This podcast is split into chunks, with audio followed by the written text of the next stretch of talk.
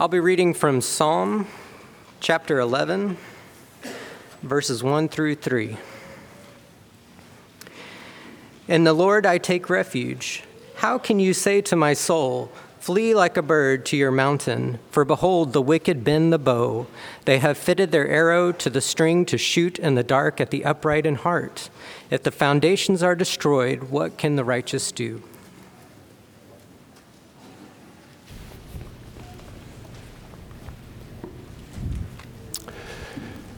Just a reminder that in one week we're going to begin our gospel meeting with Brother Phil Sanders. He's going to be speaking on the theme Jesus, our hope. So, start, starting next Sunday morning for our Bible class in the auditorium, uh, he will be teaching us about that particular theme. And then, not only all day Sunday, but Monday night, Tuesday night, and Wednesday night of next week uh, at 7 p.m., Brother Sanders will be here. So, this is an opportunity not only for us to grow spiritually because of the lessons that will be brought, they're going to be enriching to us, but also to invite our friends and neighbors. Yesterday morning, we had between 40 and 50 uh, of you that came came and uh, gathered and went out into the neighborhoods around the building here, um, canvassing. We were taking some invitations, and they just hang on people's doorknobs. And we still have some of those invitations left. So if you'd like to go to your neighbors and maybe just hang it on their door or maybe invite them personally, some of those are available for you if you'd like to take advantage of that. Keep this in your prayers and keep it in your plans if you would. We, we really look forward to Brother Sanders being here, and I know you'll be blessed by the lessons that he will bring. Open your Bibles, if you haven't already done so, to Psalm 11. And if you'd like an outline of the, of the lesson today, just leave your Bible open to Psalm 11. There are seven verses in the psalm, and we're going to talk about some things that are very practical and relevant for our lives from this particular passage. There was a preacher that went to another town to conduct a meeting. And upon being picked up at the airport, the man who had picked him up started to talk to him about how bad things were getting in society. And he started talking about one issue, and the Supreme Court decided this or that. And he talked about what that implied for the future. And then the preacher seemed to have no reaction. So the driver decided that he'd switch to another topic. Can you believe that this business is doing something that is just completely ungodly and the way that they handle themselves and the agenda they're trying to push, can you believe they're, they're treating people that way? The preacher still remained silent, and the car, as it traveled down the road, the, the, the, man who was driving was getting more and more frustrated because the preacher showed no reaction. And he decided to talk about one more thing, something that happened to him personally. I've got a friend, the driver said. And this friend is living an ungodly lifestyle, and it's so difficult for me because I have biblical convictions and I feel the pressure of trying to hold on to what the Bible teaches and still try to be a friend to this man of many years. The preacher still showed no reaction. And the driver had gotten so frustrated, he finally said, Don't you have anything to say? Don't you have any kind of response? Look at how bad and how dark things have become. The preacher finally spoke and said, You know, brother, you're right. We are living in bad times. But these are the times we've been given. And it's important for all of us to remember that hope is a Christian virtue. And it's also important for us to remember that despair, despair is a mortal sin.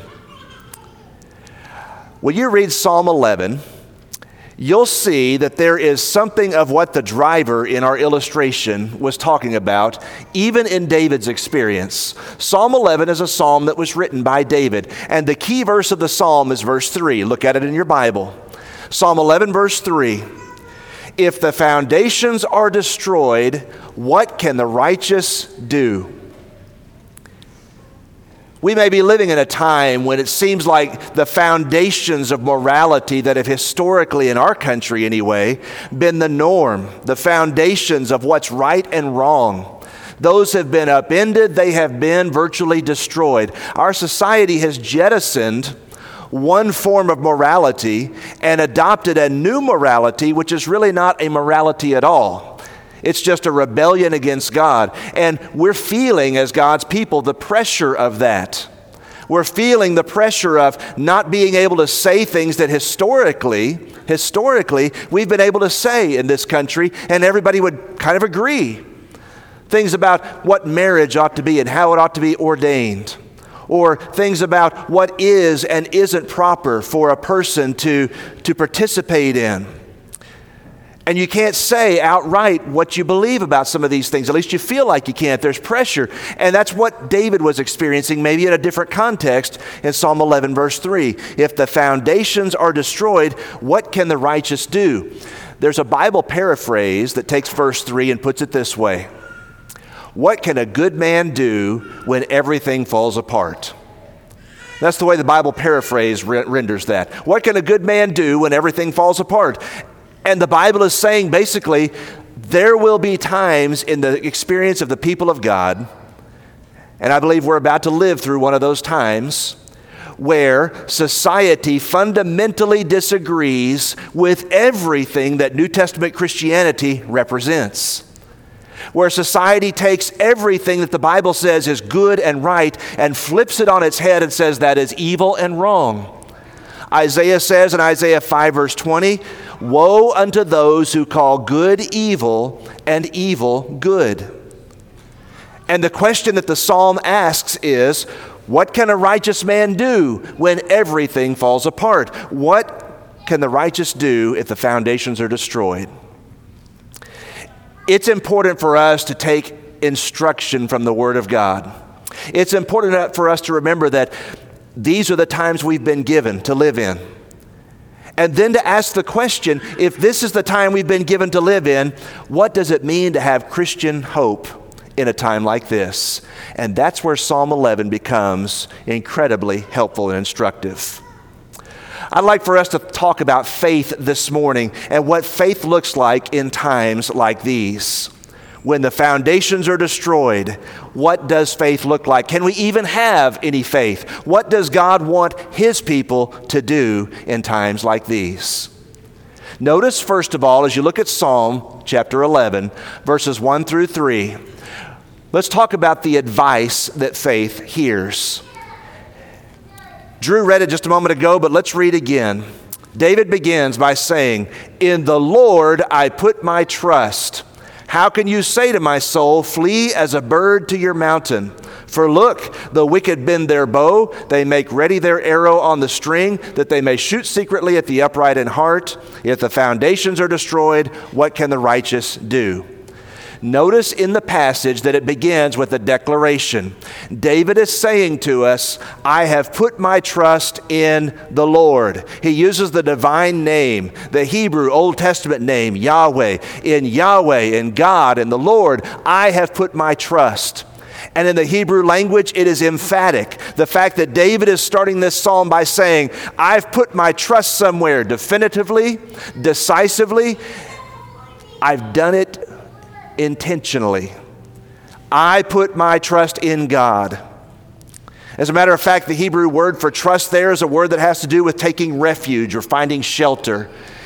Have you ever been driving in a really, you know, one of these Houston downpours that are just really intense, and all of a sudden you'll drive underneath an overpass? And all of a sudden, the, the loud noise of the rain just goes away. That's what it means to find refuge in the Lord. You found refuge under that overpass. In the Lord I've put my trust. I've looked for refuge in Him, David says. That's where I'm going to find my help. That's where I'm going to find my shelter. And as you read through other Psalms, it says, Blessed and happy and glad are people who take shelter and find refuge in the Lord. Psalm chapter 2, verse 12, for example. Psalm chapter 5, verse 11. Finding refuge in God is a wise and a correct way to live our lives. So that's how the psalm begins. And then, and then David says, How can you say to me, flee as a bird to your mountain? There's a quotation. Look at your passage in your Bible. It's a quotation Flee as a bird to the mountain. And one of the questions you have to ask as a Bible student is how long does the quotation last? I've got the New King James translation. And in my translation, there are quotation marks at the beginning of the word flee and at the end of the word mountain. But if you're reading the ESV, the English Standard Version, the quotation goes down to the end of verse 3. Or if you're reading the New American Standard Translation, the quotation goes down to the end of verse 3. And the question that we need to answer is how long is the quotation? I believe, as you look at Psalm 11, verses 1 through 3, the quotation is to encompass all three verses. In other words, this is a long quotation, and somebody is saying this to David. Who's saying this? It is his friends. You remember when David, the king, was running from King Saul? Saul was seeking to take his life. And it makes sense that some of David's friends would have said, David, you need to get out of town. You need to run. You need to hide. You need to find shelter. You need to find refuge somewhere. Your safety is paramount, David. Make sure you run and make sure you hide. And look at what the wicked are about to do, verse 2. Look at how they've got the bow already pulled back. They're already hunting for you. And as soon as they see you, they're going to kill you, David. So flee as a bird to your mountain. If the foundations are destroyed, what can the righteous do? David, this is a hopeless situation. You may be righteous, you may be faithful, but what are you going to be able to do when the foundations are destroyed? When a man like Saul is seeking to take your life, he's the king, he's got the power. That's what's being said in this quotation. And notice back in verse 1, as you look at the passage, David says, How can you say this to me? How can you say, flee as a bird to your mountain? And that leads us, as we think about the advice faith hears, that leads us to the temptation. The temptation was for David to run, for David to skip town, for David to find a place and hide away and, and make sure that he was safe. That's the temptation. When he's being persecuted, when the enemies of God, when those who would mock him are seeking for David's life, David, run, flee, get away. And David's saying in Psalm 11, verse 1, How can you say these things to me? There's a temptation. Notice there are three challenges associated with this temptation. The first is there's a dilemma. Brothers and sisters, sometimes when persecution, when the arrows of the enemy are pointed at us, sometimes it is right and it is good and it is proper to flee. Sometimes.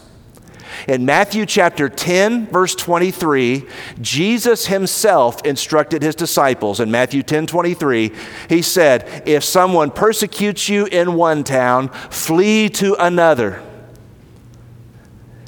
Again, in Acts chapter 8, verses 1 through 4, a great persecution arose against the church at that time, the Bible says, and the people who were members of Christ's church were scattered into the countryside, and they still went everywhere preaching the word, Acts chapter 8, verse 4, but they fled. On the other hand, sometimes it is right and it is good and it is the best thing to stay right where you are. In Acts chapter 18, verses 9 and 10, after Paul had been persecuted in Corinth, Jesus spoke to him directly in Acts 18, verse 9, and says, You stay here in Corinth, do not flee, for I have many people in this city. Stand firm, stand still, stand where you are. And so there's a dilemma. What's best? What does God want me to do? You know what we need more of in today's world? We need more ability to discern when it's time to flee and when it's time to just take a stand and stay where we are. In Philippians chapter 1, verses 9 and 10, the Bible prays, Paul prays for his brethren that their love may abound more and more in wisdom, in knowledge, and in all discernment, that you may approve the things that are excellent. It's hard to know sometimes what's right. Over the years, as a gospel preacher, I've had other preachers call me and they'll talk about maybe situations that they're facing in the congregations where they preach. And they'll say, What do you think, Brother John? Is it time for me to move on? Should I flee? I'm going through some really big challenges in the church where I'm working, and I've tried my best to do things God's way. What is right? What's best? It's very, very difficult to know.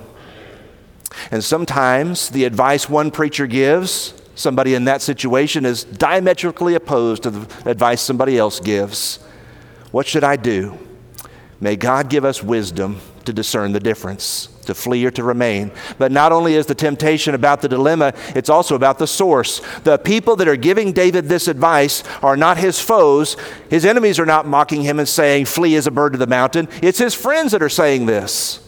People that care about him, people that love him, people that have his best interest at heart. Sometimes the love of our friends can be one of our most subtle temptations the fact that the people who love us most may give us advice that is different from the advice of faith. The people that love us and care about us and want our best interest and want what's good for us may say things to us that really are not what's in God's will for our lives. So, the source of this advice is a challenge for David. And then the assumption that underlies this advice. The assumption in David's case is David, your safety is what's most important.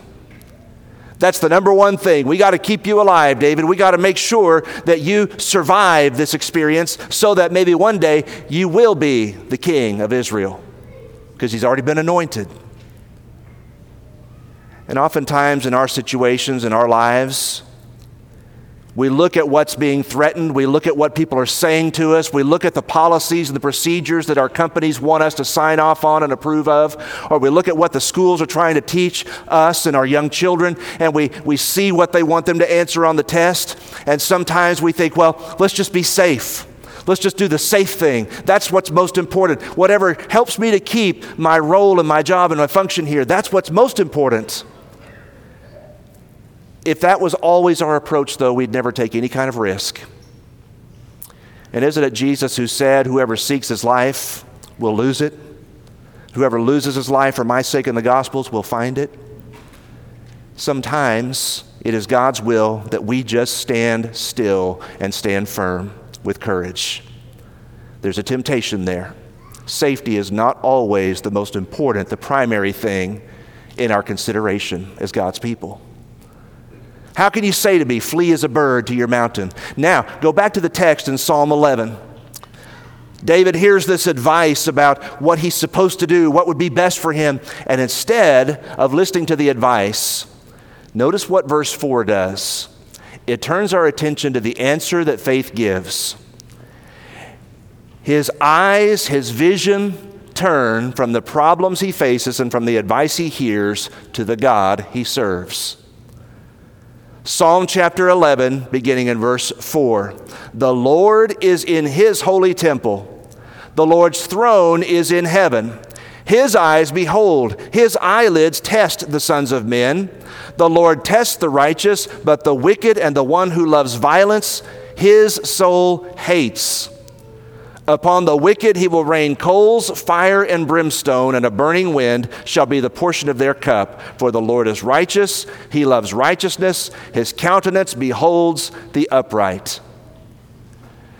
Everything depends on your vision. When we struggle with the foundations being destroyed, and we're tempted to wring our hands about how bad things seem to be, Everything depends on where we put our eyes. And it seems simplistic. It seems like something that just doesn't make a lot of sense. But this is the Bible's counsel. Put your focus on God. Put your focus on who He is. And there are two aspects of God's character, especially, that are brought up in this passage. In verse 4, David brings up the reign of God. He is seated on his throne. And somebody might say, well, that makes a lot of sense. God is not very much help, it seems, when the foundations are being destroyed, when everything's falling apart. He's distant, he's aloof, he's separate. That's not the point. The point is not that he's distant. The point is that he rules, that he reigns. The point is that he sees all of the things that are happening. There is nothing that happens in the echelons of government or in the back rooms of the big corporations. There is nothing that is happening that is immoral, that is rebellious to God, that he does not see. That's what the Bible is saying. He is on his throne, he reigns, he sees, and we need to see God that way. He is not he is not somehow oblivious to what's taking place. And then notice that his attention, having talked about the reign of God, turns to the justice of God. in verses 5 and 6. And it says something in verse 5 that we need to stop and really think about. Listen again. The wicked and the one who loves violence, his soul, talking about God, hates. He is a God who has a hatred for those who do wickedness, for those who are in active rebellion against him. And look at verse 6. It calls to mind what happened to Sodom and Gomorrah in Genesis chapter 19, when God rained down fire and brimstone from heaven upon the wicked because they would not repent of their rebellion and their wickedness against God.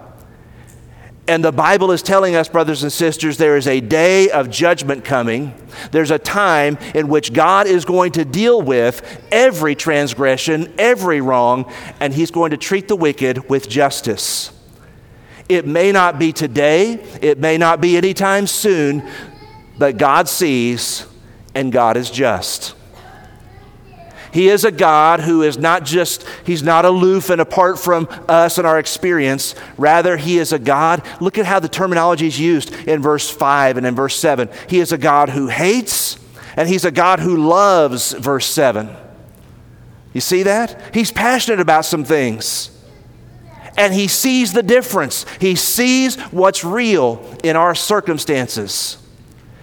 When you look at a football game, I watched a lot, a lot of college football yesterday. When you look at the stadium, you can tell who the fans of one team are versus another. If you watch Texas and Alabama yesterday, the orange people, those are the Texas fans. The red people, those are the Alabama fans. You can just tell who's who. But when we're living our lives, and people have turned morality upside down and they're saying this is right and this is wrong and you're wrong if you bring up something different from what I believe, when that happens, it's much more difficult to tell who's righteous and who's not. And the Bible is saying everything depends on your vision.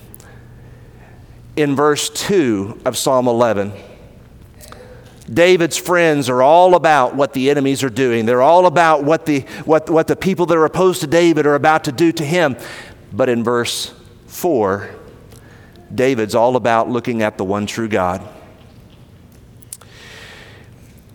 There was a group of missionaries that went into a foreign country, and they ended up baptizing a village chief and it came to pass that after many years of service to, to, the Lord, the village chief fell ill and he was going to need a very risky surgery. And one of the questions they were asking was Is, is the risk worth doing this procedure? Because if we don't do it, he's going to die. But if we do do it, this, this is a really challenging situation with this village chief. And so they went to the chief and they explained the situation to him. And we, we need this, you need this surgery, but we, we don't know what the outcome is going to be. The chief said this in his broken English, he pointed to his heart and he said, Jesus is here. Everything will be okay. What David's saying to us in Psalm 11, verses 4 through 6 God is on his throne. Everything will be okay. The character of God and the justice of God, that's where we put our hope. That's the answer faith gives. Now, look, as you look at Psalm 11, the last line of verse 7, the assurance that faith holds. My translation has it this way His countenance beholds the upright. But really, grammatically, it ought to read this way The upright, the righteous, will behold his face. Why does David end that way? That's important to ask. Why does he end the psalm this way? Look at how he begins in verse 1. In the Lord I have put my trust, in the Lord I have sought refuge. And then at the end of the psalm, he says, The upright will behold his face. Why does he begin and end the psalm that way? He begins the psalm that way because he's talking about an intellectual decision. I've made a decision to put my trust in God. And now at the end of the psalm, he's talking about an emotional, a heart decision. The one thing I want more than anything else, David says, is to see God's face. That's what I want. And God has promised that when I serve him faithfully, that that's what he will give me. The upright shall behold his face. Why do you serve God? Why do you follow him? I fear that sometimes we choose to follow God not because we love him, but rather because of what he can do for us. Because maybe he can protect us, and maybe he can provide for us, and maybe he can bring some sense of foundation to our lives. And it's not really about him and about our passion for him, it's more about the fact that God does things for me, and therefore I'm going to keep following him. And so when David finishes the psalm with this line, what he's saying to us is, I'm not serving God because of what he does for me. Although I'm thankful and I'm grateful for those things, I serve God because I love him. Because I want more than anything to behold his face. We're not just seeking protection or guidance or wisdom or any of those things from God just because God's promised to provide those things, but rather we're looking for fellowship with God, communion with Him, a relationship with Him. That's the point. And God has said, if you will seek me, if you will pursue me, if you will come to me, I will one day bless you by showing you my face. Isn't that the hope of the New Testament? Despite all the New Testament has to say about things like streets of gold and palaces and mansions and things like that, despite all of that, isn't the hope of the New Testament the fact that one day we will be face to face with God? Isn't that the point? Jesus says the great commandment in the law is love the Lord your God with all your heart, soul, mind, and strength. Matthew 22, verse 37. Love him. Put Him first. Seek Him. Seek a relationship with Him. That's the assurance that faith holds. That we're living in, and no matter what time in history we live, it can be said we're living in difficult times. We're living in bad times. But these are the times we've been given. The hope and the assurance that the Bible gives us is that one day, one day, God will deal righteously with all of us. One day, God will deal righteously with those who are wicked and rebel against Him. One day, God will deal righteously with those who have put their faith and trust and their obedience in Jesus Christ. And one day, we'll see His face. That ought to be the longing of every Christian. Peter says in 1 Peter 1, verse 8, even though you haven't seen Jesus Christ, yet you love him, and you rejoice with a joy that is inexpressible Inexpressible joy. I've not seen the Lord with my eyes, but I love him, and that's what I want more than anything. That's the assurance that faith holds. As you look at Psalm 11, and you look at the advice and the counsel that it gives to people of faith, it is saying this Brothers and sisters and friends, in times like these, we need discernment. We need wisdom. Isn't that what verses 1 through 3 tell us? We need wisdom to be able to think about how to respond in godly ways to the challenges that confront us. But it also says we need vision. We need to be able to see who God is and what God has promised to do. And most of all, we need hope. The fact that God has promised that better things are ahead for those who serve Jesus Christ, the best is yet to be, seeking fellowship with Him there's help. There's practical, genuine help in responding to our world in that way. Perhaps you're here this morning and you're not a New Testament Christian. This is an opportunity for you to obey the gospel. Be baptized for the remission of your sins. That's how you come into a right, a saving relationship with Jesus Christ. And we'd love to talk with you about that if you have questions. Or maybe you need to respond because you'd like to ask for prayers because you need help and you need hope and you need strength and maybe you need forgiveness, we're happy to pray for you. If you have a public need, won't you make it known while together we stand and while we sing?